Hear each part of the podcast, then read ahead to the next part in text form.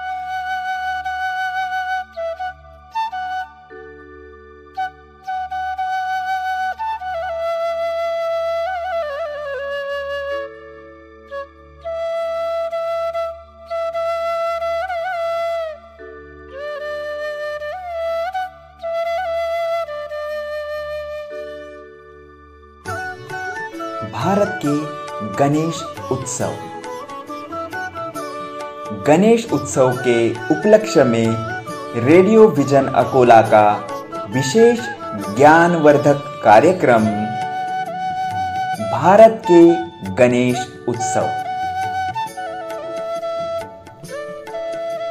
दोस्तों, दिव्यांग social foundation Akola और रेडियो विजन अकोला के माध्यम से मैं प्राध्यापक विशाल खोरडे आप सभी का हार्दिक स्वागत करता हूँ।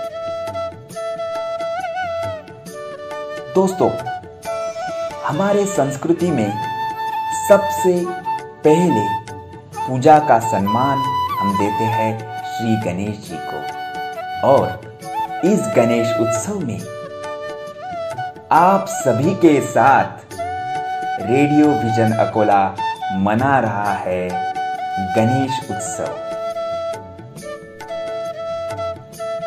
इस गणेश उत्सव में आप सभी को घर बैठे भारत के विभिन्न गणेश उत्सव के बारे में जानकारी मिले।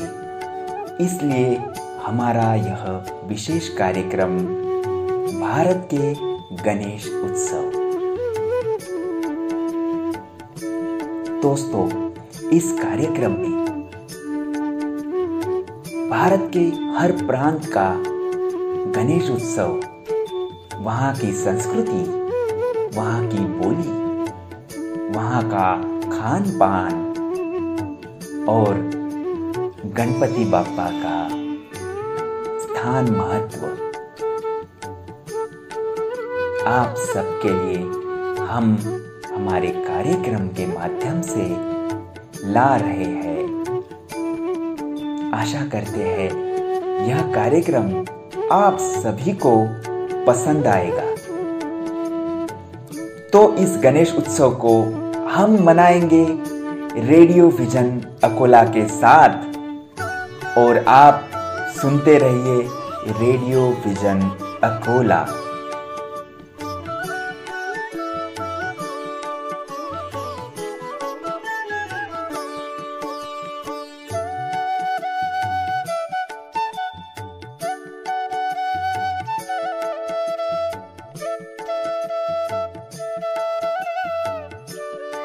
नमस्कार श्रोताओं। मैं स्वयं रमा लड्ढा खाम गाँव से आप सभी का दिव्यांग सोशल फाउंडेशन आकोला द्वारा प्रस्तुत रेडियो विजन व ऑनलाइन रेडियो चैनल पर हार्दिक हार्दिक स्वागत, अभिनंदन करती हूँ।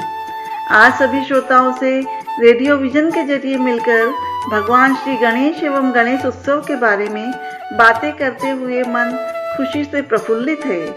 चारों तरफ़ उत्सव ही उत्सव है बस सबके मन में एक ही बात है, हे विघ्नहर्ता, हमारे भी बिगड़े काम बनाइए। पिछले दस दिनों से आप सभी ने अलग अलग जगह के गणेश जी के बारे में जानकारी प्राप्त की। आइए, आज मैं आपको अष्ट विनायक के गणपति के बारे में अवगत कराना चाहूँगी। श्रोताओं आप सभी को मालूम है, प्रत्येक वर्ष अनंत चतुर्दशी तिथि पर दस दिनों तक चलने वाले गणेश उत्सव के बाद गणेश जी की प्रतिमा का विसर्जन कर दिया जाता है। पुराणों के अनुसार महर्षि वेद व्यास ने गणेश चतुर्थी के दिन से भगवान गणेश को महाभारत की कथा कथा सुनाना आरंभ किया था। लगातार दस दिनों तक वेद व्यास आँखें बंद कर कर भगवान गणेश को कथा सुनाते रहे। और गणेश जी उसे बिना आराम किए लिखते रहे।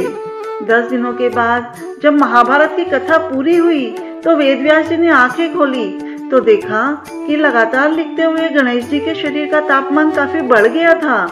तब गणेश जी के तापमान को कम करने के लिए वेद व्यास जी ने तालाब में गणेश जी को स्नान कराया, जिसके बाद उनके शरीर का तापमान सामान्य हुआ।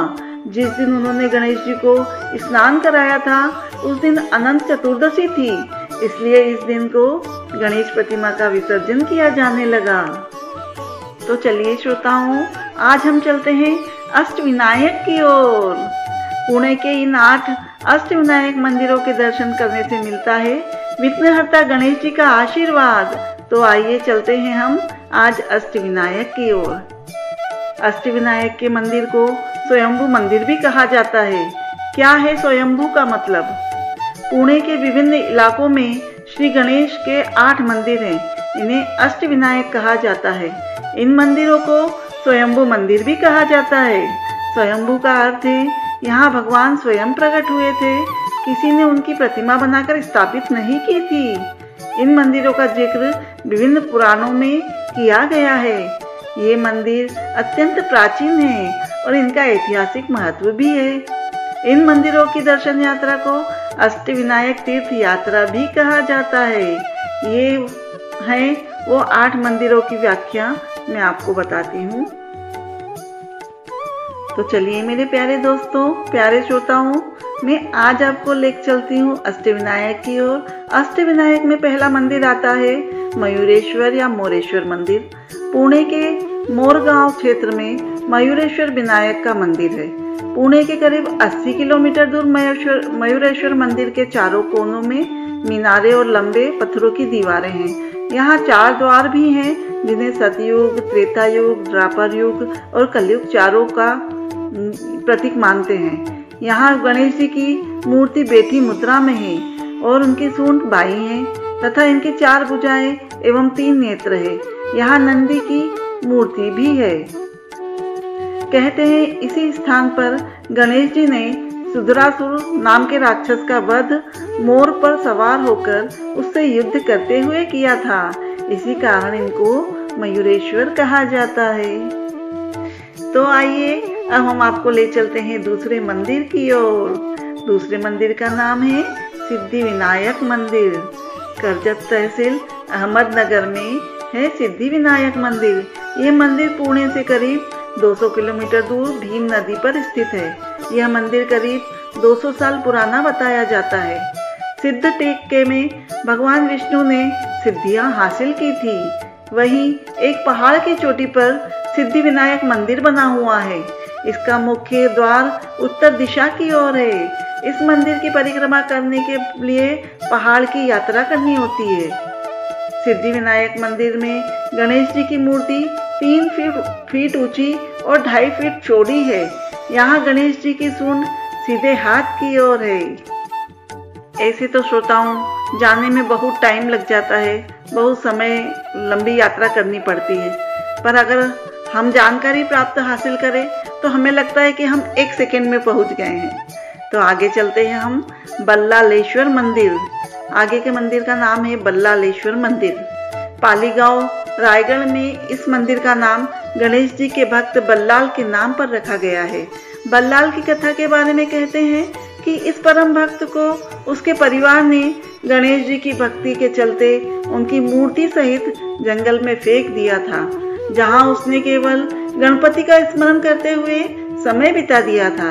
इससे प्रसन्न गणेश जी ने इसे इस स्थान पर दर्शन दिया और कालांतर में बलालाल के नाम पर इनका ये मंदिर बना। ये मंदिर मुंबई पुणे हाईवे पर पाली से टोयन और गोवा राजमार्ग पर नागो थाने से पहले 11 किलोमीटर दूर स्थित है। तो चलिए श्रोताओं, हम आगे बढ़ते हैं। इसके बाद आता है रायगढ़ के कोल्हापुर में है वरद विनायक मंदिर।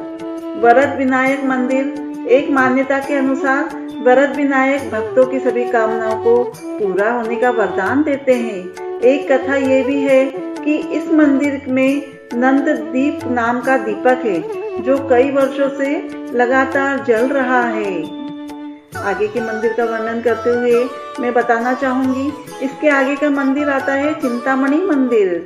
थेव गाँव में तीन नदियाँ, भीम, मूला और मुथा के संगम पर स्थित है चिंतामणि मंदिर। ऐसी मान्यता है कि विचलित मन के साथ इस मंदिर में जाने वाले की सारी उलझने दूर होकर उन्हें शांति मिल जाती है। इस मंदिर से भी जुड़ी एक कथा है कि स्वयं भगवान ब्रह्मा ने अपने विचलित मन को शांत करने के लिए इसी स्थान पर तपस्या की थी। मेरे प्यारे श्रोताओं, अष्ट विनायक यात्रा की ओर हम अपना अगला कदम बढ़ाते हैं। गिरजा में अष्ट विनायक मंदिर की ओर। लैन्याद्री गाँव में है। गिरजात्मज अष्ट विनायक मंदिर, जिसका अर्थ है गिरजा के आदमज, यानी माता पार्वती के पुत्र अर्थात गणेश। यह मंदिर पुणे नासिक राजमार्ग पर पुणे से करीब 90 किलोमीटर दूरी पर स्थित है। इसे लैन्याद्री पहाड़ पर बौद्ध गुफाओं के स्थान पर बनाया गया है। इस पहाड़ पर अठारह बौद्ध गुफाएँ हैं, इस जिसमें से आठवीं गुफा में गिर, गिरजातज विनायक मंदिर है। इन गुफाओं को गणेश गुफा भी कहा जाता है। मंदिर तक पहुँचने के लिए करीब 300 सीढ़ियाँ चढ़नी होती हैं। एक और विशेषता यह है कि यह पूरा मंदिर एक ही बड़े पत्थर को काटकर बनाया गया है। अगले मंदिर की ओर अपना अगला कदम बढ़ाते हुए मैं आपको बताना चाहूँगी अगले मंदिर का नाम है विघ्नेश्वर अष्ट विनायक मंदिर।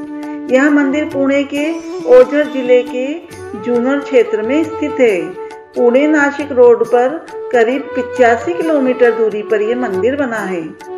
एक किवदंती के अनुसार विघ्नासुर नाम का असुर जब संतों को प्रताड़ित कर रहा था, तब भगवान गणेश जी ने इसी स्थान पर उसका वध किया था। तभी से यह मंदिर विघ्नेश्वर, विघ्नहर्ता और विघ्नहार के रूप में जाना जाता है। तो आइए श्रोताओं, अब हम चलते हैं अष्ट विनायक के अंतिम दर्शन की ओर। अष्ट विनायक के आठवें मंदिर का नाम है महागणपति मंदिर। राजन राजनगांव में स्थित है महागणपति मंदिर। इस मंदिर को नौवीं, दसवीं सदी के बीच का माना जाता है। पूर्व दिशा की ओर मंदिर का बहुत विशाल और सुंदर प्रवेश द्वार है। यहाँ गणपति की मूर्ति को मोहतक नाम से भी जाना जाता है। एक मान्यता के अनुसार विदेशी आक्रमणकारियों से रक्षा करने के लिए इस मंदिर की मूल मूर्ति को तहखाने में छिपा दिया गया है। श्रोताओं, इस तरह आपको अष्ट विनायक की जानकारी देते हुए मुझे भी अपार हर्ष हो रहा है। अष्ट विनायक विघ्नहर्ता के रूप में मैं गणेश जी से समग्र संसार के लिए प्रार्थना करती हूँ। इस एक भजन के द्वारा हे गणेश जी महाराज, इस संसार में सुख समृद्धि, शांति, अमन की वर्षा कर दे। तो आइए सुनते हैं गणेश जी प्रार्थना। बरसा दाता सुख बरसा। आँगन आँगन सुख बरसा। बरसा दाता सुख बरसा। आँगन आँगन सुख बरसा। चुन चुन कांटे नफरत के, प्यार अमन के फूल खिला। चुन चुन कांटे नफरत के, प्यार अमन के फूल खिला। बरसा सुख बरसा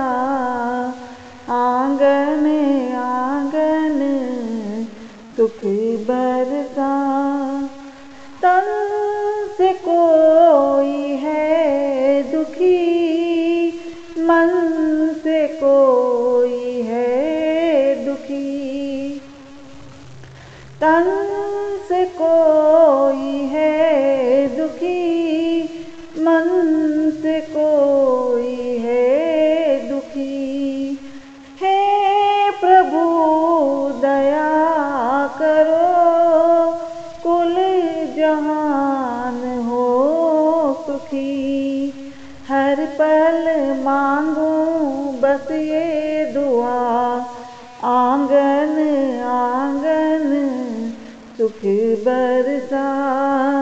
हर पल मांगू यही दुआ, आँगन आँगन, सुख बरसा।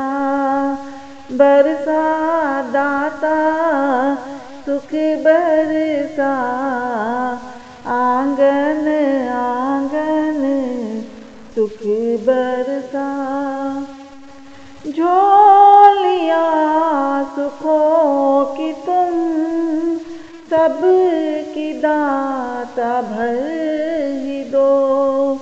झोलिया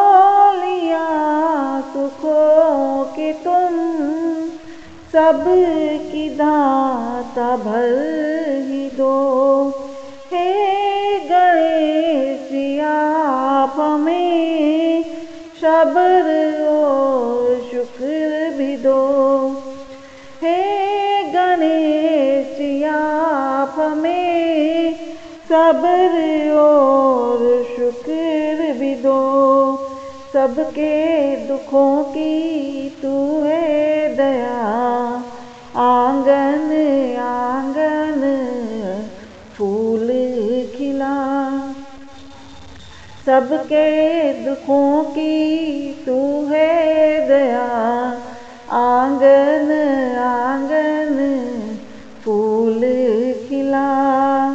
चुन चुन काटे नफरत के प्यार अमन के फूल खिला, बरसा दाता सुख बरसा, आँगन आँगन सुख बरसा। बेर क्लेश को मिटा, दाता सकल संसार से। बेर क्लेश को मिटा, दाता सकल संसार से नाम का स्मरण करे, मिल के सारे प्यार से नाम का स्मरण करे, मिल के सारे प्यार से, मानव से मानव होना जुदा। आँगन आँगन फूल खिला। मानव से मानव होना जुदा। आँगन आँगन फूल खिला। चुन चुन कांटे नफरत के प्यारे अमन के दीप जला। बरसा दाता, सुख बरसा। आँगन आँगन, सुख बरसा। आँगन आँगन, सुख बरसा। मेरे प्यारे श्रोताओं, ये तो हो गई आपके लिए अष्टविनायक की जानकारी और एक भजन द्वारा आपको गणेश जी से प्रार्थना भी हो गई। अब मैं आपको गणेश जी के बारे में दो कथाएँ और बताना चाहती हूँ। श्री गणेश, माता पार्वती और शिव जी के बेटे हैं। ये तो सब आप भली भांति जानते हैं। इनके जन्म को लेकर कई तरह की कथाएँ भी हैं। वराह पुराण और शिव पुराण में विनायक के जन्म को लेकर अलग अलग कथाएँ हैं। वराह पुराण के मुताबिक भगवान शिव ने गणेश जी को पंच तत्वों से बनाया है। जब भगवान शिव गणेश जी को बना रहे थे तो उन्होंने विशिष्ट और अत्यंत रूपवान रूप पाया। इसके बाद यह खबर देवताओं को मिली। देवताओं को जब गणेश के रूप के बारे में और विशिष्टता के बारे में पता लगा तो उन्हें डर सताने लगा कि कहीं ये सबसे आकर्षण का केंद्र न बन जाए। इस डर को भगवान शिव भी भाप गए। जिसके बाद उन्होंने उनके पेट को बड़ा कर दिया और मुँह को हाथी का मुँह लगा दिया। वही शिव पुराण में कथा इससे अलग है। इसके मुताबिक माता पार्वती ने अपने शरीर पर हल्दी लगाई थी। इसके बाद जब उन्होंने अपने शरीर से हल्दी उपटन उतारी तो उससे उन्होंने एक पुतला बना दिया। पुतले के बाद में उन्होंने प्राण डाल दिए। इस तरह से विनायक पैदा हुए थे। इसके बाद माता पार्वती ने गणेश को आदेश दिया कि तुम मेरे द्वार पर बैठ जाओ और उसकी रक्षा करो। किसी को भी अंदर आने नहीं देना। आगे की कथा अनुसार कुछ समय बाद शिव जी घर आए तो उन्होंने कहा, मुझे पार्वती जी से मिलना है। इस पर श्री गणेश जी ने मना कर दिया। शिव जी को पता नहीं था, ये कौन है? दोनों में विवाद हो गया। उस विवाद ने युद्ध का रूप धारण कर लिया। इस दौरान शिव जी ने अपना त्रिशूल निकाला और गणेश जी का सिर काट डाला। पार्वती जी को पता चला तो बाहर आई और रोने लगी। उन्होंने शिव जी से कहा, आपने मेरे बेटे का सिर काट दिया। शिव जी ने पूछा कि ये तुम्हारा बेटा कैसे हो सकता है? इसके बाद पार्वती जी ने शिव जी को पूरी कथा बताई। शिव जी ने पार्वती जी को मनाते हुए कहा कि ठीक है, मैं इसमें प्राण डाल देता हूँ, लेकिन प्राण डालने के लिए मुझे एक सिर चाहिए। इस पर उन्होंने गरुड़ जी से कहा कि उत्तर दिशा में जाओ और वहाँ जो भी माँ अपने बच्चे की तरफ़ पीट करके सोई हो, उस बच्चे का सिर ले आना। गरुड़ जी भटकते रहे। पर उन्हें ऐसा कोई माँ नहीं मिली, क्योंकि हर माँ अपने बच्चे की तरफ़ मुँह करके ही सोती है। अंततः एक हाथिनी दिखाई दी। हाथिनी का शरीर एक इस प्रकार का होता है कि वह अपने बच्चे की तरफ़ मुँह करके नहीं सो सकती है। गरुड़ जी उस शिशु का सिर हाथी का लेकर आ गए। भगवान शिव जी ने वह सिर बालक के सर से जोड़ दिया। उसमें प्राणों का संचार कर दिया। उसका नामकरण कर दिया। इस तरह गणेश जी को हाथी का सिर लगाया गया। दूसरी कथा के अनुसार श्री गणेश जी की चालीसा में वर्णित है कि माता पार्वती ने पुत्र प्राप्ति के लिए कठोर तप किया। इस तप से प्रसन्न होकर स्वयं श्री गणेश ब्राह्मण का रूप धरकर पहुँचे। उन्होंने यह वरदान दिया कि माँ आपको बिना गर्भ धारण किए ही दिव्य और बुद्धिमान पुत्र की प्राप्ति होगी। ऐसा कहकर वे अंतर ध्यान हो गए और पालने में बालक के रूप में आ गए। चारों लोगों में हर्ष छा गया। भगवान शिव और पार्वती ने विशाल उत्सव रखा। हर तरफ़ से मुनि, देवी, देवता सुर गंधर्व और ऋषि देखने आने लगे। शनि महाराज भी देखने आए। माता पार्वती ने उनसे बालक को चलकर देखने और आशीष देने का आग्रह किया। शनि महाराज अपनी दृष्टि की वजह से बच्चे को देखने से बच रहे थे। माता पार्वती को बुरा लगा। उन्होंने शनिदेव को उलाहना दिया कि आपको यह उत्सव पसंद नहीं आया। या बालक का आगमन भी पसंद नहीं आया। शनिदेव सच्चाकर बालक को देखने पहुँचे, लेकिन जैसे ही शनि की किंचित सी दृष्टि बालक पर पड़ी, बालक का सिर आकाश में उड़ गया। उत्सव का माहौल मातम में परिवर्तित हो गया। माता पार्वती विकल हो गई। चारों तरफ़ हाहाकार मच गया। तुरंत गरुड़ जी को चारों दिशाओं में भेजकर उत्तम सिर लाने को कहा। गरुड़ जी हाथी का सिर लेके आए। यह सिर शंकर जी ने बालक के शरीर से जोड़कर प्राण डाले। इस तरह गणेश जी को हाथी का सिर प्राप्त हुआ। प्यारे श्रोताओं, आप तो सभी जानते हैं कि बुधवार का दिन गणेश जी का दिन माना जाता है और उनकी कृपा से सभी के मन को शांति मिलती ही है, बल्कि दिमाग भी तेज होता है।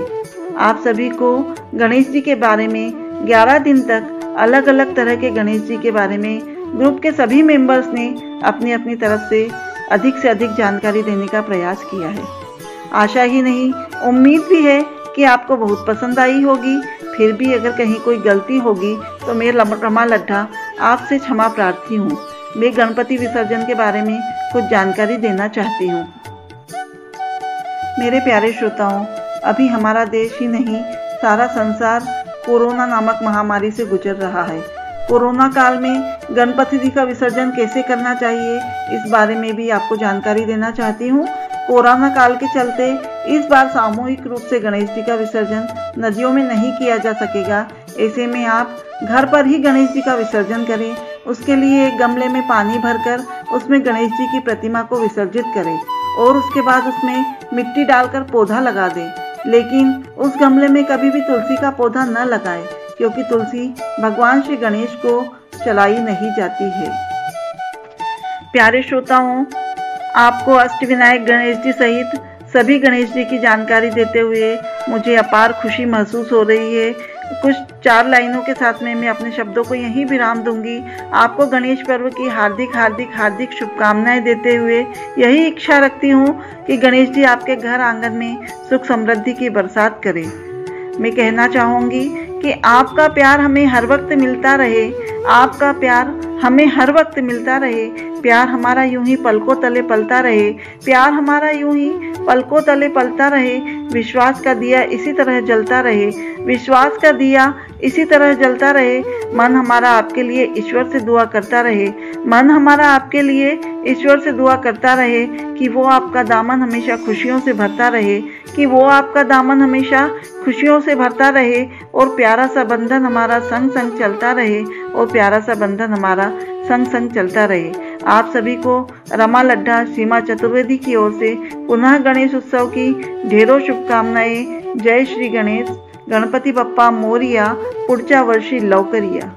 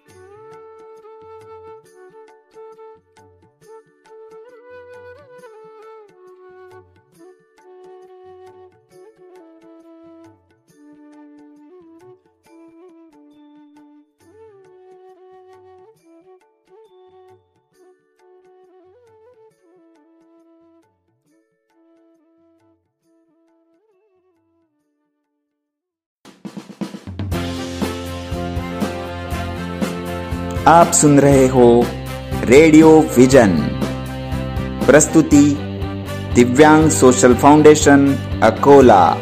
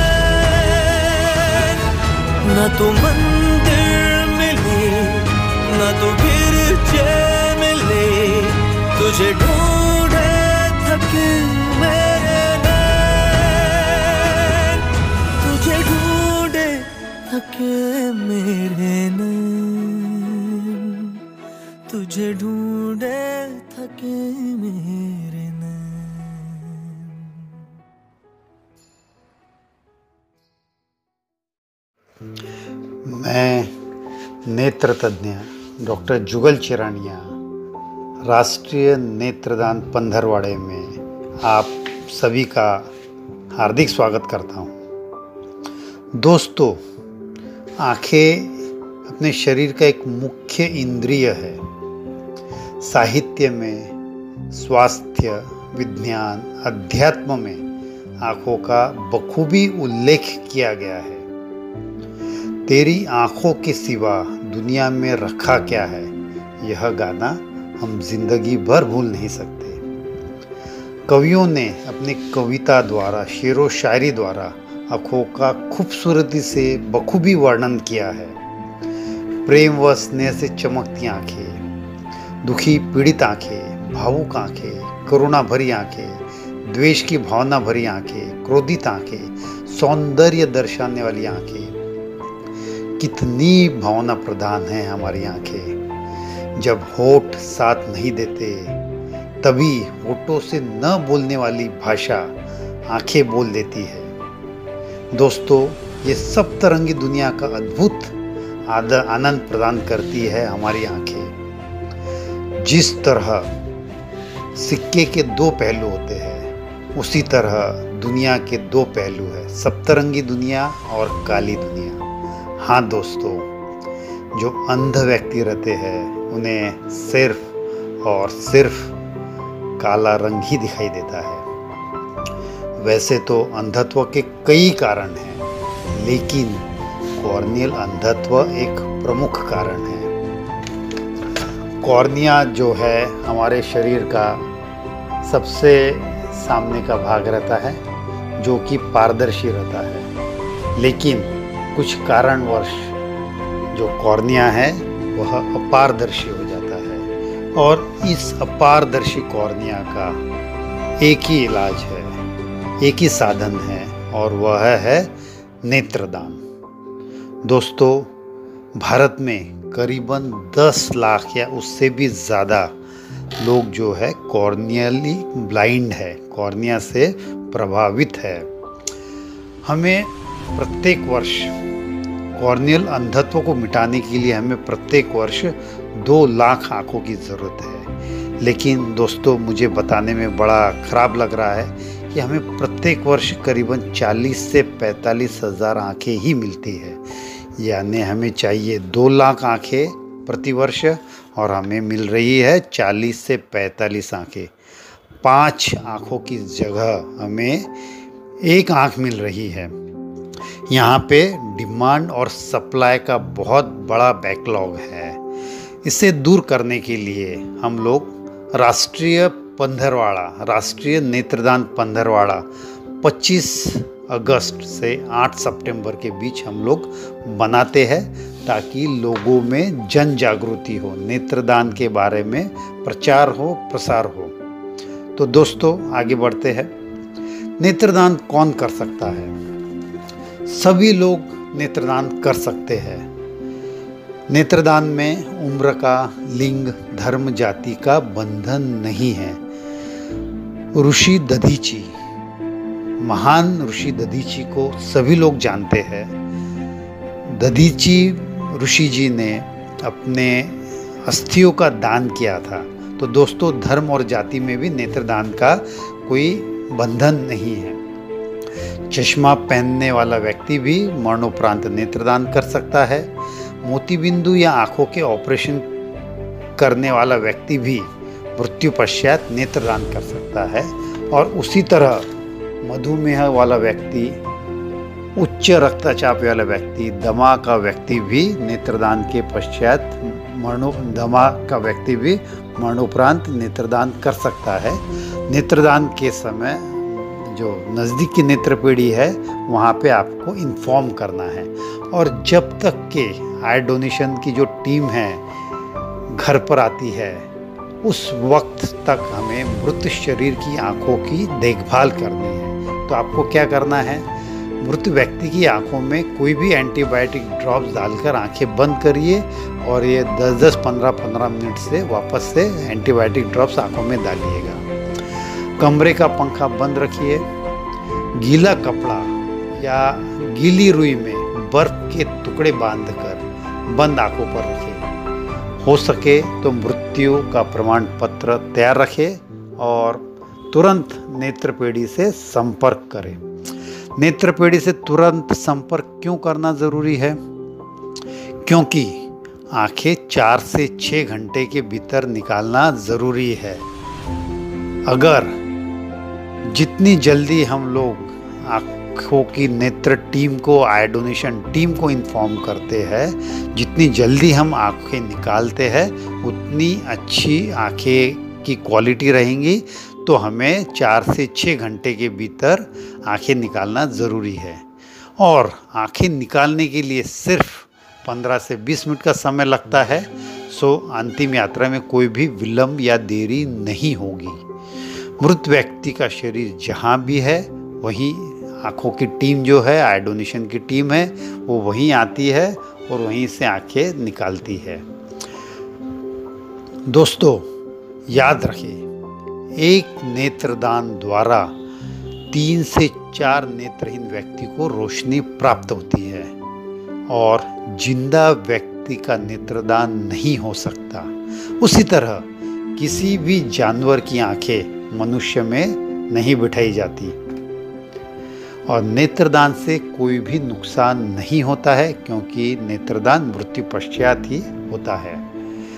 अब जो नेत्र जो आँखें निकालते हैं, वह आँखें निकालने के पश्चात जो आँखें डिब्बी में रखी जाती है, और ये डिब्बी जो है थर्मोकॉल बॉक्स में रखा जाता है, और यह थर्मोकॉल बॉक्स जो है, वह आई बैंक में पहुँचाया जाता है।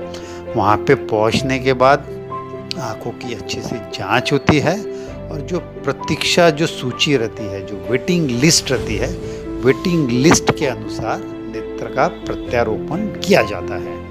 तो दोस्तों, अभी आपको इतना नेत्र के बारे में आई डोनेशन के बारे में पता हो गया। अब लोगों को ये लगता है कि भाई, ये इस नेत्रदान मुहिम में मैं क्या मदद कर सकता हूँ?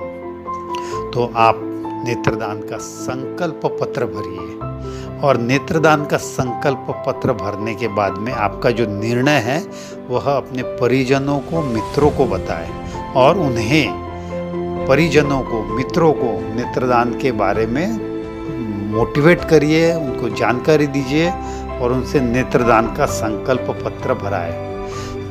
अगर मृत्यु व्यक्ति का संकल्प पत्र ना भी भरा हो तो मृत व्यक्ति के जवाबदार रिश्तेदार की सहमति से नेत्रदान हो सकता है। नेत्रदान के बारे में अपने रिश्तेदारों को, मित्रों को, प्रियजनों से चर्चा करिए, उन्हें नेत्रदान की जानकारी दे और अगर दुर्भाग्य से आपके रिश्तेदार, परिजन, मित्रजन के यहाँ अगर मौत हो जाती है तो परिवार के जवाबदार व्यक्ति को नेत्रदान के लिए प्रेरित करिए और तुरंत नेत्रपेढ़ी से संपर्क करिए। इस नेत्रदान अभियान में तन, मन, धन से जुड़िए व अपना अनमोल समय दें। अपने समाज में, ऑफ़िस में, अपने ग्रुप में, अपने क्लब में, अपने सर्कल में नेत्रदान के बारे में ज़्यादा से ज़्यादा लोगों को जानकारी दे, नेत्रदान का व्याख्यान रखे और नेत्रदान संबंधित गतिविधियाँ, जैसे नेत्रदान रैली नेत्रदान, चित्र चित्र प्रतियोगिता, रंगोली स्पर्धा, ऐसे जो भी स्पर्धा है, उसमें भाग लेवे और नेत्र पीढ़ी के कार्य में तन, मन, धन से सहयोग दे। इस नेत्रदान को अपने परिवार की परंपरा बनाए।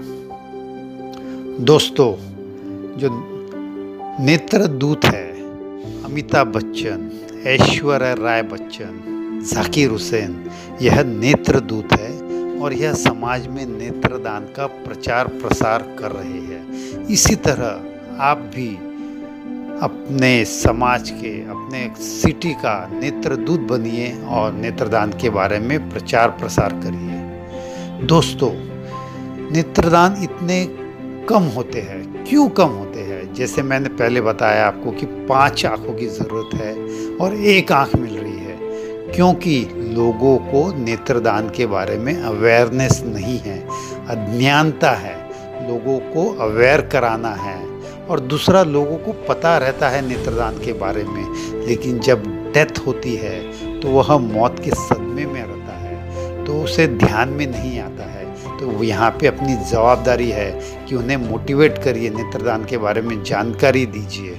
और जो भी लोगों को गलत फहमियाँ हैं नेत्रदान के बारे में तो उसे दूर करना हमारा फ़र्ज़ है। लोगों को गलत फहमी है कि अगले जन्म में हम अंधत, अंधे पैदा होंगे। लेकिन यह जो गलत फहमी है, इस और तथ्य क्या है? तथ्य यह है कि हम लोग नेत्रदान करते हैं तो अगले जन्म में अंधत्व पैदा होंगे, इसका कोई भी तथ्य नहीं है। दूसरे लोगों को गलत फहमी होती है कि नेत्रदान के पश्चात चेहरे पर विकृति होती है, चेहरा खराब दिखता है। दोस्तों, नेत्रदान करने वाली जो टीम आती है, वह नेत्रदान काफ़ी सावधानी पूर्वक आँखें निकालती है और सावधानी पूर्वक आँखें बंद करती है। चेहरे पे बिल्कुल भी विकृति नहीं रहती है, चेहरा खराब नहीं दिखता है और जो अंतिम दर्शन के लिए जो लोग आते हैं, उन्हें पता भी नहीं चलेगा कि आँखों का नेत्रदान हुआ है, कोई भी चेहरे पर विकृति नहीं दिखेंगी। दूसरी गलतफहमी लोगों को लगता है कि अगर हम नेत्रदान करने के लिए टीम को बुलाते हैं तो अंतिम संस्कार में विलम्ब होगा। दोस्तों, मैंने पहले ही बताया नेत्रदान में 15 से 20 मिनट में नेत्रदान होता है और ज़्यादा समय नहीं लगता है और अंतिम संस्कार में कोई भी विलम्ब नहीं होता है। तो आइए हम लोग जो है मिल के ज़्यादा से ज़्यादा नेत्रदान का प्रचार प्रसार करें। दोस्तों, नेत्र जो है मनुष्य के ईश्वर की सबसे सुंदर अव्यय है। इसे ना जलाए, ना खाक में मिलाए। इस बेशकीमती दौलत का मरणोपरांत दान दान करिए और इस सुंदर सृष्टि का आनंद वो लोग ले सके जो अंधकार में जी रहे हैं। उनकी ज़िंदगी को रोशन करिए। तो आइए आज ही मरणोपरांत नेत्रदान का संकल्प करें। वह इस पावन कार्य में सहभाग होवे। अंधेरे उजाले में बदलेंगे एक दिन दोस्तों। अंधेरे उजाले में बदलेंगे एक दिन। बस ज़रूरत है रोशनी बांटने की। मृताची नात लगाची वाढते शान। मृताची नात लगाची वाढते शान। जन हो करा नेत्रदान। नेत्रदान करा मृत्यूनंतर जग पहा। Thank you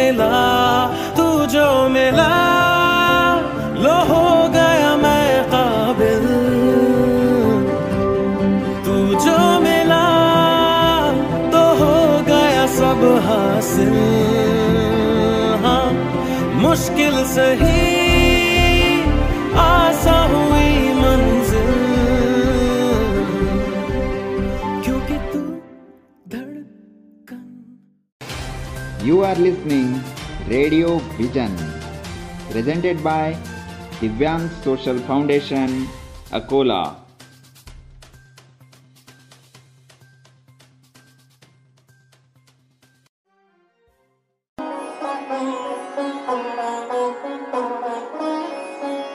Today is 5th September, the auspicious Teachers' Day. We are opening a page in the name of Triveni Music and Dance Foundation to pay tribute to our gurus, Sangita Acharya, Ajay Sinha Roy, Sangita Acharya Padma Bhushan, Buddhadev Das Gupta. Our co-sponsor is Lakshya. We are thankful to Lakshma for supporting us. My small organization Bandis is also with this organization to pay tribute to the, the gurus. It is an FB live page where artists can showcase their talents.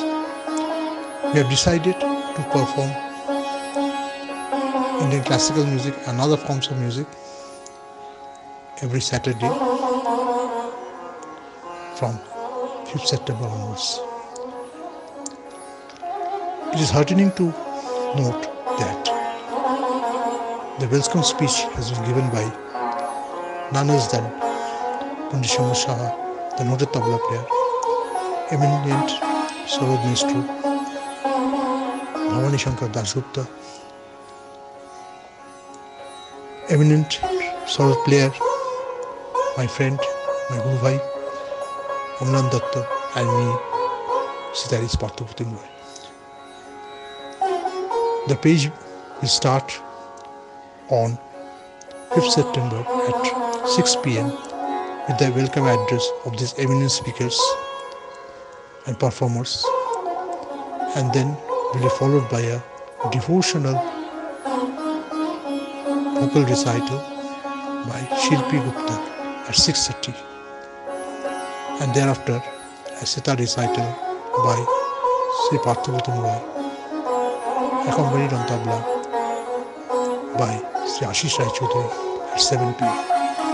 So please stay tuned with us to make it a success. I welcome all music lovers around the globe to be present on that date to make it a success. I thank the Vang Social Foundation, Mr. Vishal ji, Mr. Prasad and all others, and Akola Radio also, online radio, who has supported us for this publicity. I seek your support in future as well. Thank you. Thanks everybody. Please stay tuned with us on 5th September at 6 p.m. Thank you.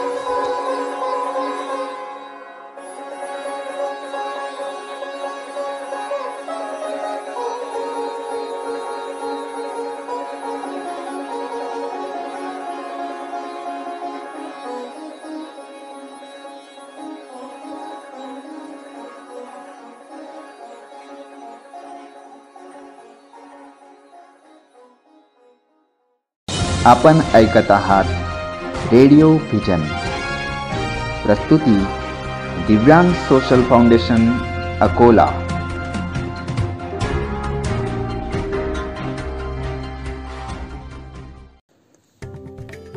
Ganpati Bappa Morya Mangalmurti Morya.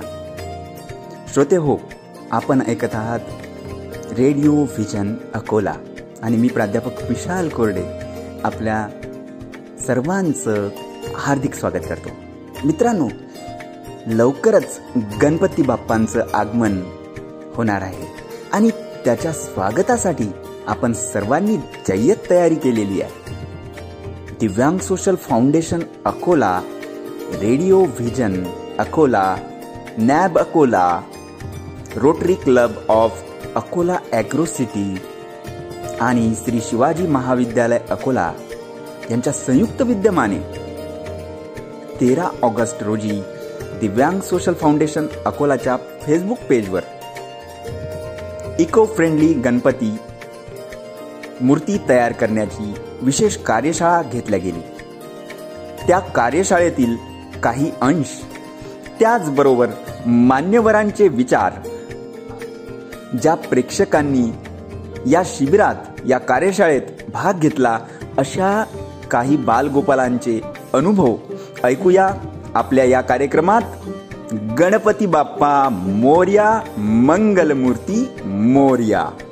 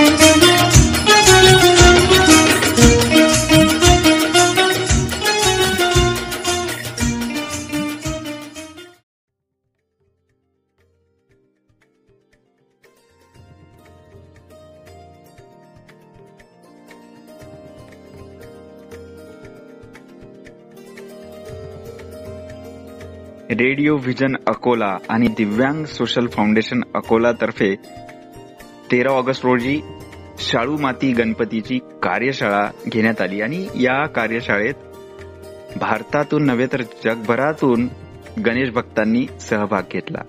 आणि औरंगाबादवरून एक छोटी बालमैत्रीण आपल्यासोबत जुळलेली आहे. तिचं नाव आहे देवश्री शेळके. देवश्री कशी आहेस तू? मी मजेत आहे. गणपती बाप्पा! मोर्या। मंगलमूर्ती। मोर्या। देवश्री तू या शाळू मातीच्या गणपतीच्या कार्यशाळेत भाग घेतला. तुला कसं वाटलं? तुझा अनुभव सांग. मी हा गणपती बनवला आणि मी स्वतः बनवला. आणि मी त्याला कलर पण करणार आहे नॅचरल कलर्स मी आणि मी हाच गणपती बसवणार आहे. व्हेरी गुड आणि यावर्षी गणपती बाप्पा बसवताना तू काय काय काळजी घेणार आहे मी थर्माकॉल्स आणि प्लास्टिक यूज नाही करणार आहे. अरे वा म्हणजे तू जी सजावट करणार आहे ती पूर्ण नॅचरल करणार आहे म्हणजे जसे पानं फुलं हे ते कसे बनवणार आहेस तू? सांग. मी ते पेपरनी बनवणार आहे. अच्छा. आणि अजून काय काय तू करणार आहेस सांग? मी मकर सजवणार आहे हा. आणि प्लास्टिक थर्माकॉलचा बिलकुल यूज नाही करणार आहे. आणि पेपरनी सगळं काही असेल ते बनवणार आहे. वा वा. फार चांगला तू संदेश देत आहे आपल्या सर्व श्रोत्यांना की थर्माकोल आणि प्लास्टिक हे वापरलं नाही पाहिजे आणि त्याच्यासाठी तू ज्या नॅचरल गोष्टी आहे रंग पण तू नॅचरल वापरणार आहेस. म्हणजे काय होणार आहे की आपला हा गणपती जेव्हा आपण विसर्जित करतो तेव्हा त्याच्यामुळे पाणी सुद्धा दूषित होणार नाही. बरोबर आहे? हो. मला हे सांग तू किती वर्षाची आहे? मी अकरा वर्षाची आहे. वा अकरा वर्षाच्या वयातही तू आता हा संकल्प घेतला आणि हा जो संकल्प आहे हा संकल्प सर्व श्रोत्यांनी घ्यावा याच्यासाठी तू काय सांगशील? मी सांगेन की सगळ्यांनी असा संकल्प घ्यायला पाहिजे. यस पण देवश्री या गणेशोत्सवात तुम्ही बालमित्र पण एकत्रित येणार आहात परंतु कोरोनामुळे आपल्याला काळजी पण घ्यायची आहे. तर तू कशी काळजी घेशील हे आमच्या श्रोत्यांना सांग.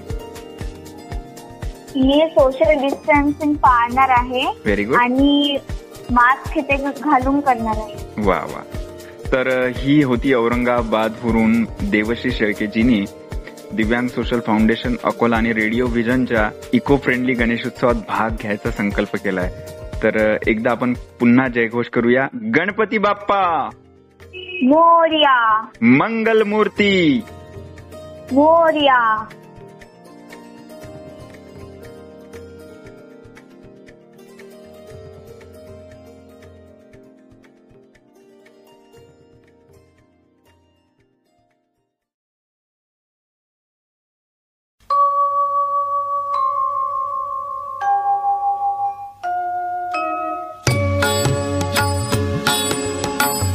प्रथम तुला वंदितो. कृपाळा प्रथम तुला वंदितो. कृपाळा गजानना गणराया. प्रथम तुला वंदितो. कृपाळा प्रथम तुला वंदितो. कृपाळा गणराया। प्रथम तुला वंदितो कृपाळा। प्रथम तुला वंदितो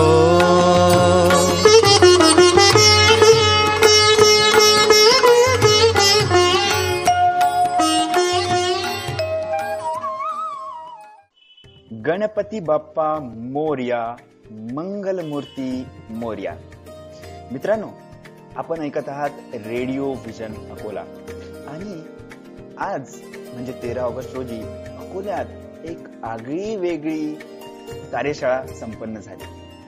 आता मित्रांनो गणपतीचे दिवस जवळ येत आहेत आणि ही कार्यशाळा पण ती तशीच असेल ना? हो.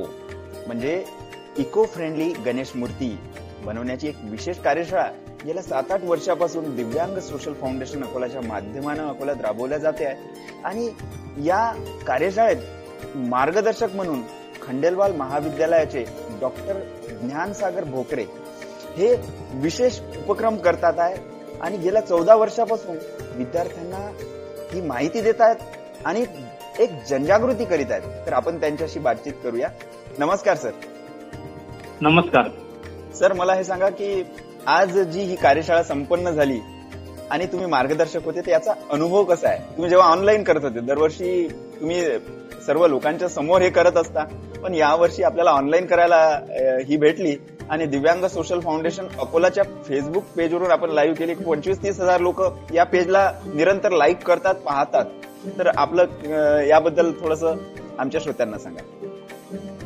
सर्वप्रथम मी दिव्यांग सोशल फाउंडेशन चा विशेष आभार व्यक्त करतो की त्यांनी ही ऍक्टिव्हिटी घेतली. त्याचबरोबर radio vision Rotary Club of Akola agro city आणि श्री शिवाजी महाविद्यालय त्या सर्वांनी संयुक्त विद्यमानाने ही ऍक्टिव्हिटी प्रमोट केली.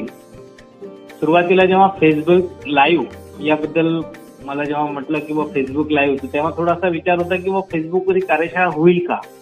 कारण गेल्या चौदा वर्षात मी व्हर्च्युअल प्रत्यक्ष कार्यशाळा घेतली. आणि आता आपल्याला ही फेसबुकमध्ये घ्यायची तेव्हा मनात थोडीशी शाशंका होती की कसं होईल.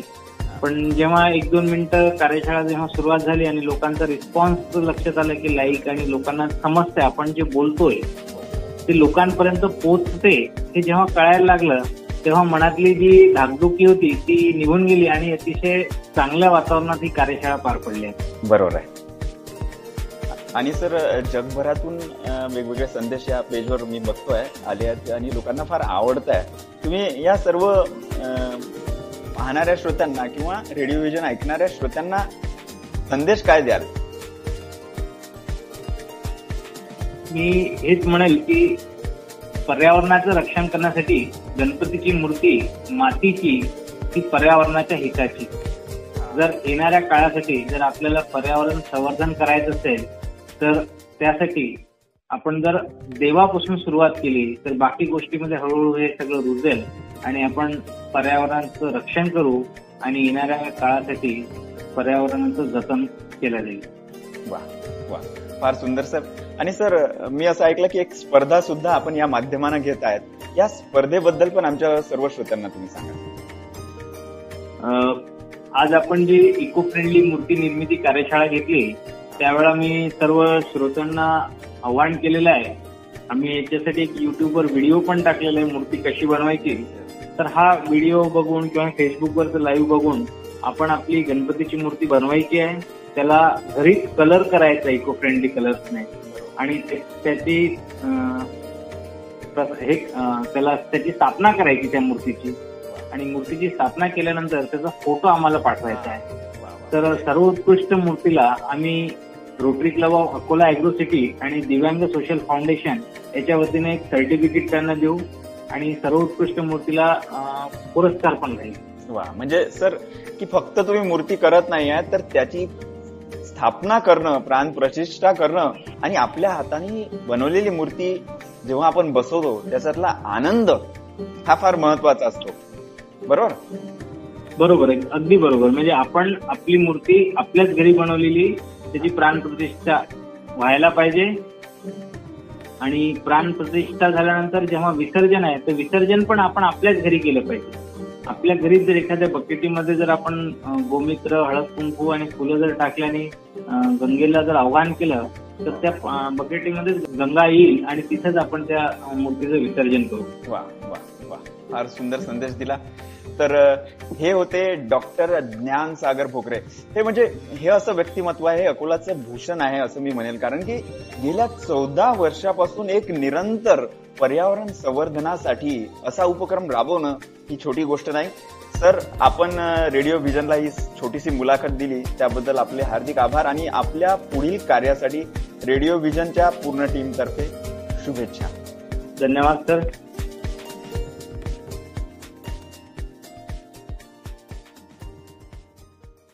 जय गणपति गुणपति गजवदना, जय गणपति गुणपति गजवदना। आज तुझी पूजा देवा गौरी नंदना। आज तुझी पूजा देवा गौरी नंदना। जय गणपति गुणपति गजवदना, जय गणपति गुणपति गजवदना. कुडी झाली देऊळ छान काळ जात सिंहासन. कुडी झाली देऊळ छान काळ जात सिंहासन. काळ जात सिंहासन. मधोमध गजानन काळ जात सिंहासन. मधोमध गजानन दोहीकडे रिद्धी सिद्धी उभ्या ललना.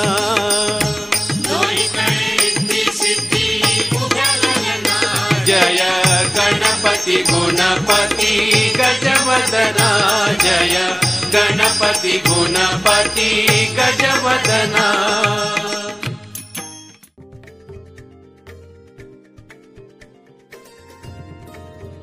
गणपती बाप्पा मोर्या मंगलमूर्ती मोर्या.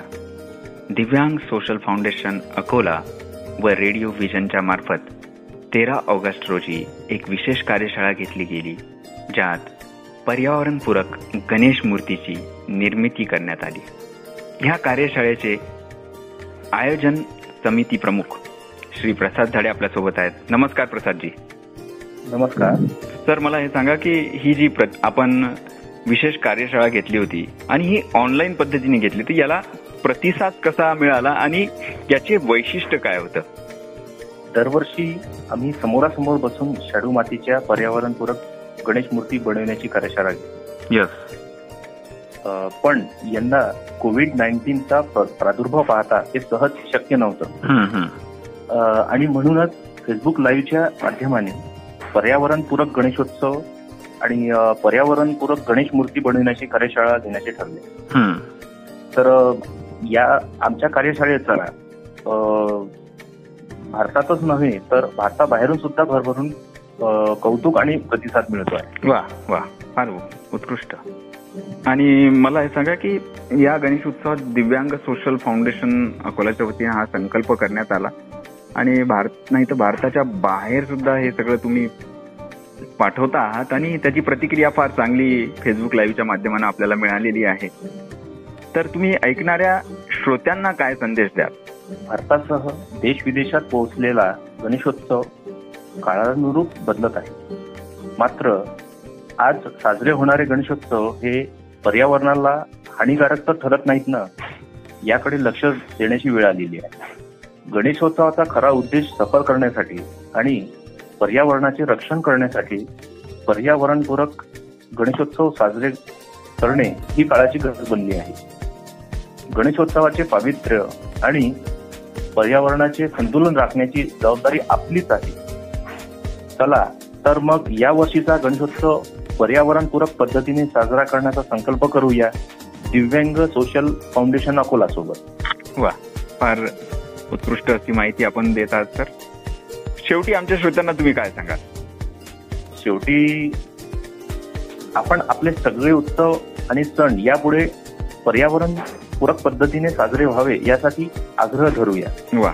कोणतेही सामाजिक बदल आपल्याला आत्मसात करण्यासाठी वेळ तर लागतोच पण आपली मानसिकता आणि त्याच्यामध्ये आपण सुद्धा बदललो तर हे नक्कीच बदलू शकते.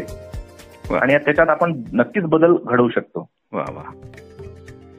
तर हे होते श्री प्रसाद झाडे जे दिव्यांग सोशल फाउंडेशन अकोलाचे कोषाध्यक्ष आहेत. त्याचबरोबर आयोजन समिती गणेश मूर्ती निर्मितीसाठी यांनी विशेष असं सहकार्य केलेलं आहे. आणि भारतातच नव्हे तर भारताच्या बाहेर सुद्धा दिव्यांग सोशल फाउंडेशन अकोला व रेडिओ व्हिजनच्या माध्यमानं एक चांगला संदेश पोहोचवला आहे.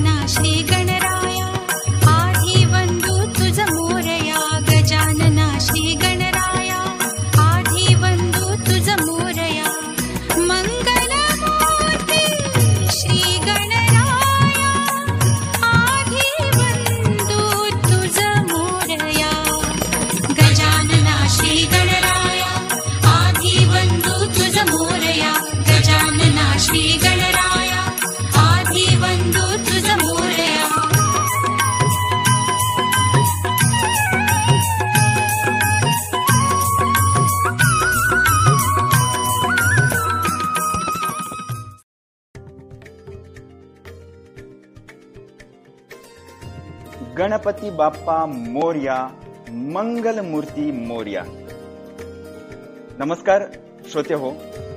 रेडिओ व्हिजन अकोलातर्फे मी आपल्या सर्वांचं हार्दिक स्वागत करतो. श्रोते हो आपल्या अकोल्यात विविध सामाजिक उपक्रम राबवले जातात आणि हे सामाजिक उपक्रम राबवताना श्री शिवाजी महाविद्यालय अकोला नेहमीच आघाडीचं एक नाव आहे. आणि या महाविद्यालयातर्फे यावर्षी ही एक इको फ्रेंडली गणेश उत्सव साजऱ्या करण्याचा एक संकल्प घेण्यात आला. आणि आजच दिव्यांग सोशल फाउंडेशन अकोलाच्या फेसबुक पेजवर हा विशेष उपक्रम विशेष कार्यशाळा संपन्न झालेली आहे.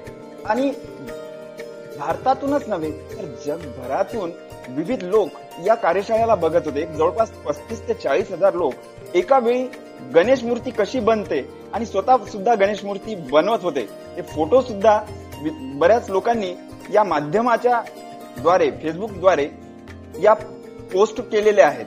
तर या कार्यक्रमाचे अध्यक्ष ही जी संकल्पना पूर्ण राबवण्यात आली या संकल्पनेचे जे अध्यक्ष आहेत ज्यांनी या कार्यक्रमाला प्रोत्साहन दिलं आणि महाविद्यालयाच्या तर्फे नियमित असे विविध सामाजिक उपक्रम राबवले जातात असे प्राचार्य डॉक्टर रामेश्वर भिसे सर आपल्यासोबत आहेत. तर सर आमच्या श्रोत्यांना आपल्या महाविद्यालयातर्फे आपण काय संदेश द्याल? त्याचबरोबर हा जो गणेश उत्सव आहे हा इको फ्रेंडली कसा करायचा याबद्दल थोडक्यात सांगा.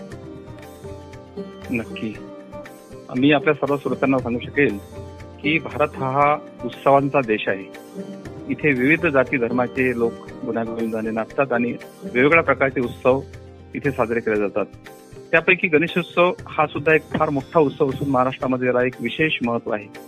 परंतु अलीकडच्या काळात थोडंसं याला वेगळं स्वरूप प्राप्त झाल्याचं आपल्याला दिसतं आणि म्हणून यावर एक चांगला संदेश देण्याकरता शिवाजी महाविद्यालयातील संगीत विभागाचे प्राध्यापक कोरडे सर यांनी गेल्या आठ ते दहा वर्षापासून शिवाजी महाविद्यालयातील विद्यार्थी एकत्रित करून मातीच्या एक नॅचरल मूर्ती गणेशोत्सवाच्या बनवायच्या त्याच्यामध्ये स्पर्धा ठेवायची. आणि तो एक संदेश विद्यार्थ्यांपर्यंत पोहोचवायचा की जेणेकरून घराघरात मातीच्या मूर्ती केल्या पाहिजेत आणि इको फ्रेंडली अशा प्रकारचा हा उत्सव साजरा केला पाहिजे अशा प्रकारची संकल्पना रुजवण्याचं काम केलं. मी त्यांचं प्रथमतः अभिनंदन करतो. आणि या इको फ्रेंडली गणेशोत्सवामध्ये दिव्यांग सोशल फाउंडेशन जे आहे ते आता अग्रेसर झालेलं आहे त्यात समाविष्ट झालेलं आहे. आणि यावर्षी तर रोटरी क्लब आहे. रेडिओ व्हिजन सुद्धा यांनी सुद्धा या अशा प्रकारच्या उपक्रमाचा प्रसार आणि प्रचार केलेला आहे आणि त्याच्यामध्ये ते समाविष्ट केलेले आहे मी सर्वांचं खूप खूप अभिनंदन करतो मनापासून कौतुक करतो की जेणेकरून भारतामध्ये अशा प्रकारच्या ज्या उत्सवांच्या बाबी आहेत त्याच्यामध्ये आपण नाविन्य कशा प्रकारचं आणू शकतो आणि नवीन पिढीला कशा प्रकारचा संदेश देऊ शकतो त्याच्यामध्ये मातीच्या मूर्ती बनवणे इको फ्रेंडली गणेशोत्सवामध्ये हा पहिला भाग असून दहा दिवसामध्ये यांचं पूजन केल्यानंतर जे निर्माल्य असतं ते निर्माल्य सुद्धा आपल्याला नदीमध्ये जाऊन किंवा कुठल्याही प्रकारच्या विहिरीमध्ये किंवा तळ्यामध्ये न न नेता मी तर असं म्हणेल की आपल्या घराच्या परिसरामध्ये मातीचा एक छोटासा गड्डा खोदून आणि त्याहीपेक्षा एखाद्या झाडाच्या बाजूला पुंजाशी जर गड्डा आपण केला आणि ते निर्माल्य जर आपण रोवून दिलं तर त्याचा एक चांगल्या प्रकारचा कंपोस्ट खत तयार होऊन त्या झाडाला सुद्धा एक चांगल्या प्रकारची ऊर्जा मिळेल आणि ऑक्सिजनचं प्रमाण वाढेल. अशा प्रकारचे विविध उपक्रम आणि छोटे मोठे दहा दिवसामध्ये चांगल्या प्रकारच्या सद्भावना निर्माण होतील अशा प्रकारचे उपक्रम राबवणे हे क्रमप्राप्त आहे आणि ते तशा प्रकारचे राबवले जातात. तशा प्रकारचा संदेश सुद्धा या इको फ्रेंडली गणेशोत्सवाच्या माध्यमातून दिला जातो. मी सर्वांचं कौतुक करतो सर्वांचं अभिनंदन करतो आणि अशाच प्रकारची परंपरा ही अविरत चालू ठेवावी अशा प्रकारची मनोकामना व्यक्त करतो. धन्यवाद सर. तर हे होते डॉक्टर रामेश्वर भिसे. जे प्राचार्य आहेत श्री शिवाजी महाविद्यालय अकोलाचे. आणि निरंतर शिवाजी महाविद्यालयाच्या वतीनं विविध सामाजिक शैक्षणिक आणि सांस्कृतिक उपक्रम हे राबवत आहेत. तर श्रोते हो ऐकत रहा रेडिओ व्हिजन अकोला. तर भेटूया आपण अशाच वेगवेगळ्या सामाजिक उपक्रमात आणि सोबत असेल दिव्यांग सोशल फाउंडेशन अकोला. गणपती बाप्पा! मोर्या. मंगल मूर्ती! मोर्या धन्यवाद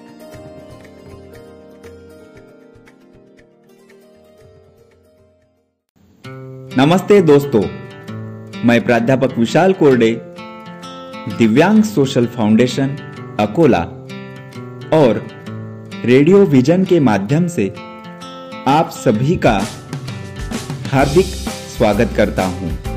दोस्तों, दिव्यांग सोशल फाउंडेशन अकोला यह एक राष्ट्रीयकृत सामाजिक संस्था है, जो पूरे भारत भर दिव्यांग शिक्षण, रोज़गार और सेहत के लिए अपना योगदान दे रही है।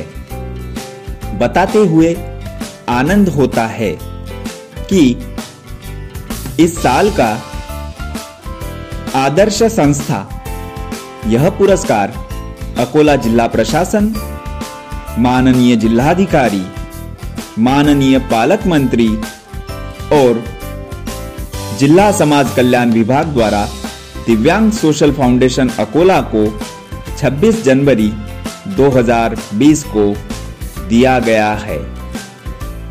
दिव्यांग सोशल फाउंडेशन अकोला द्वारा रेडियो विजन, यह ऑनलाइन रेडियो चैनल हमने शुरू किया है रेडियो विजन। इस रेडियो चैनल को हम पूरे विश्व के दिव्यांगजनों को समर्पित करते हैं। इस रेडियो चैनल पर शिक्षा और समाज के सभी तबकों के लिए विशेष कार्यक्रम हमने निर्मित किए हैं। आप सभी को अनुरोध है, आप भी अपना विशेष कार्यक्रम रेडियो विजन के माध्यम से प्रसारित कर सकते हो।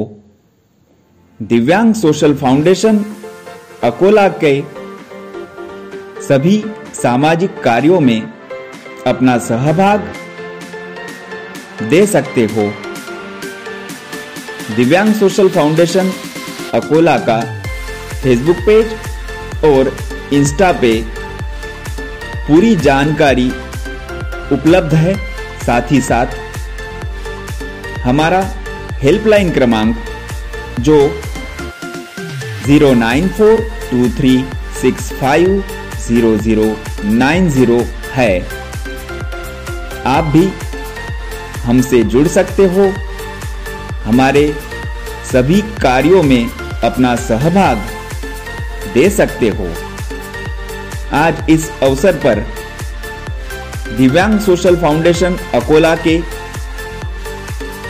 सभी सदस्य, साथ ही साथ रेडियो विजन के सभी टीम मेंबर्स को मैं हार्दिक शुभकामनाएँ देता हूँ। हिमांशु निमकरडे, प्रसाद झाड़े और श्रीकांत कोरडे को आभार ज्ञापन करता हूँ, क्योंकि उन्होंने इस रेडियो चैनल के निर्मिति के लिए अपना पूरा योगदान दिया है। तो आप सभी को अनुरोध है कि आप सब रेडियो विजन सुनते रहिए। धन्यवाद।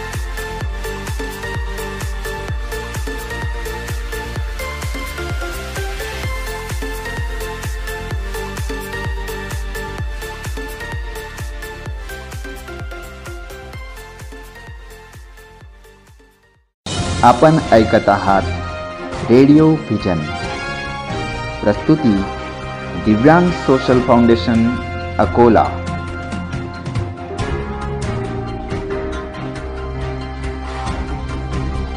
मी डॉक्टर रामेश्वर भिसे प्राचार्य श्री शिवाजी कला वाणिज्य व विज्ञान महाविद्यालय अकोला. मी दिव्यांग सोशल फाउंडेशन अकोल्याच्या रेडिओ व्हिजन या रेडिओ चॅनलला शुभेच्छा देतो. मी प्रमोद भंडारे प्राचार्य औद्योगिक प्रशिक्षण संस्था मुलींची अकोला. दिव्यांग सोशल फाउंडेशन अकोलाच्या रेडिओ व्हिजन या रेडिओ चॅनेलला माझ्या खूप खूप हार्दिक शुभेच्छा. नमस्कार मित्रांनो मी प्रणित कुमार गुप्ता दिव्यांग सोशल फाउंडेशन अकोलातर्फे चालवल्या जाणाऱ्या रेडिओ व्हिजन या रेडिओ चॅनलला खूप खूप शुभेच्छा देतो. नमस्कार मी dietitian Vaishali Rathod Divyang social foundation अकोलाच्या radio vision या रेडिओ चॅनलला हार्दिक शुभेच्छा देते. हॅलो मी डॉक्टर संजय तिडके अकोला दिव्यांग सोशल फाउंडेशनच्या नव्यानं सुरू होत असलेल्या रेडिओ व्हिजनला माझ्या मनपूर्वक शुभेच्छा. नमस्कार मी doctor Monali Chavan dietitian Divyang social foundation अकोलाच्या radio vision या रेडिओ चॅनलला खूप खूप शुभेच्छा देते. नमस्कार मी भारती शेंडे सहप्रांत प्रभारी महाराष्ट्र पूर्व पतंजली योगपीठ हरिद्वार. दिव्यांग सोशल फाउंडेशन अकोलाच्या रेडिओ व्हिजन या रेडिओ चॅनलला माझ्याकडून खूप खूप शुभेच्छा. नमस्कार, मी करुणा भांडारकर, दिव्य मराठी वार्ताहर. दिव्यांग सोशल फाउंडेशन अकोलाच्या रेडिओ विजन या ऑनलाईन रेडिओ चॅनलला मी हार्दिक शुभेच्छा देते. सभी को नमस्कार. मैं सीमा चतुर्वेदी, राष्ट्रीय साहित्य चेतना मंच की राष्ट्रीय सचिव. मैं राष्ट्रीय साहित्य चेतना मंच की ओर से दिव्यांग सोशल फाउंडेशन अकोला को उनके नवोपक्रम, ऑनलाइन रेडियो प्रसारण, रेडियो विजन के शुभारंभ की हार्दिक शुभकामनाएँ प्रदान करती हूँ।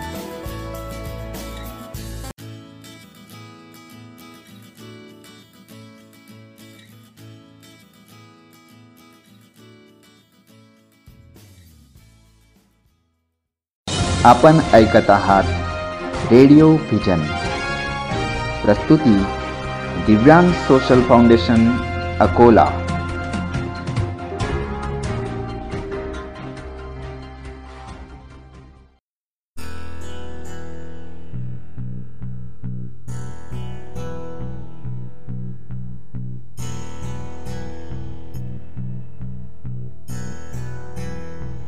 कादंबरी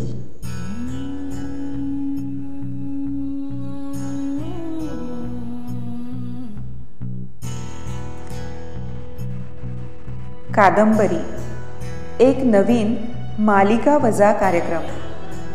रेडिओ व्हिजन अकोला घेऊन येत आहे. एक नवा कोरा कार्यक्रम.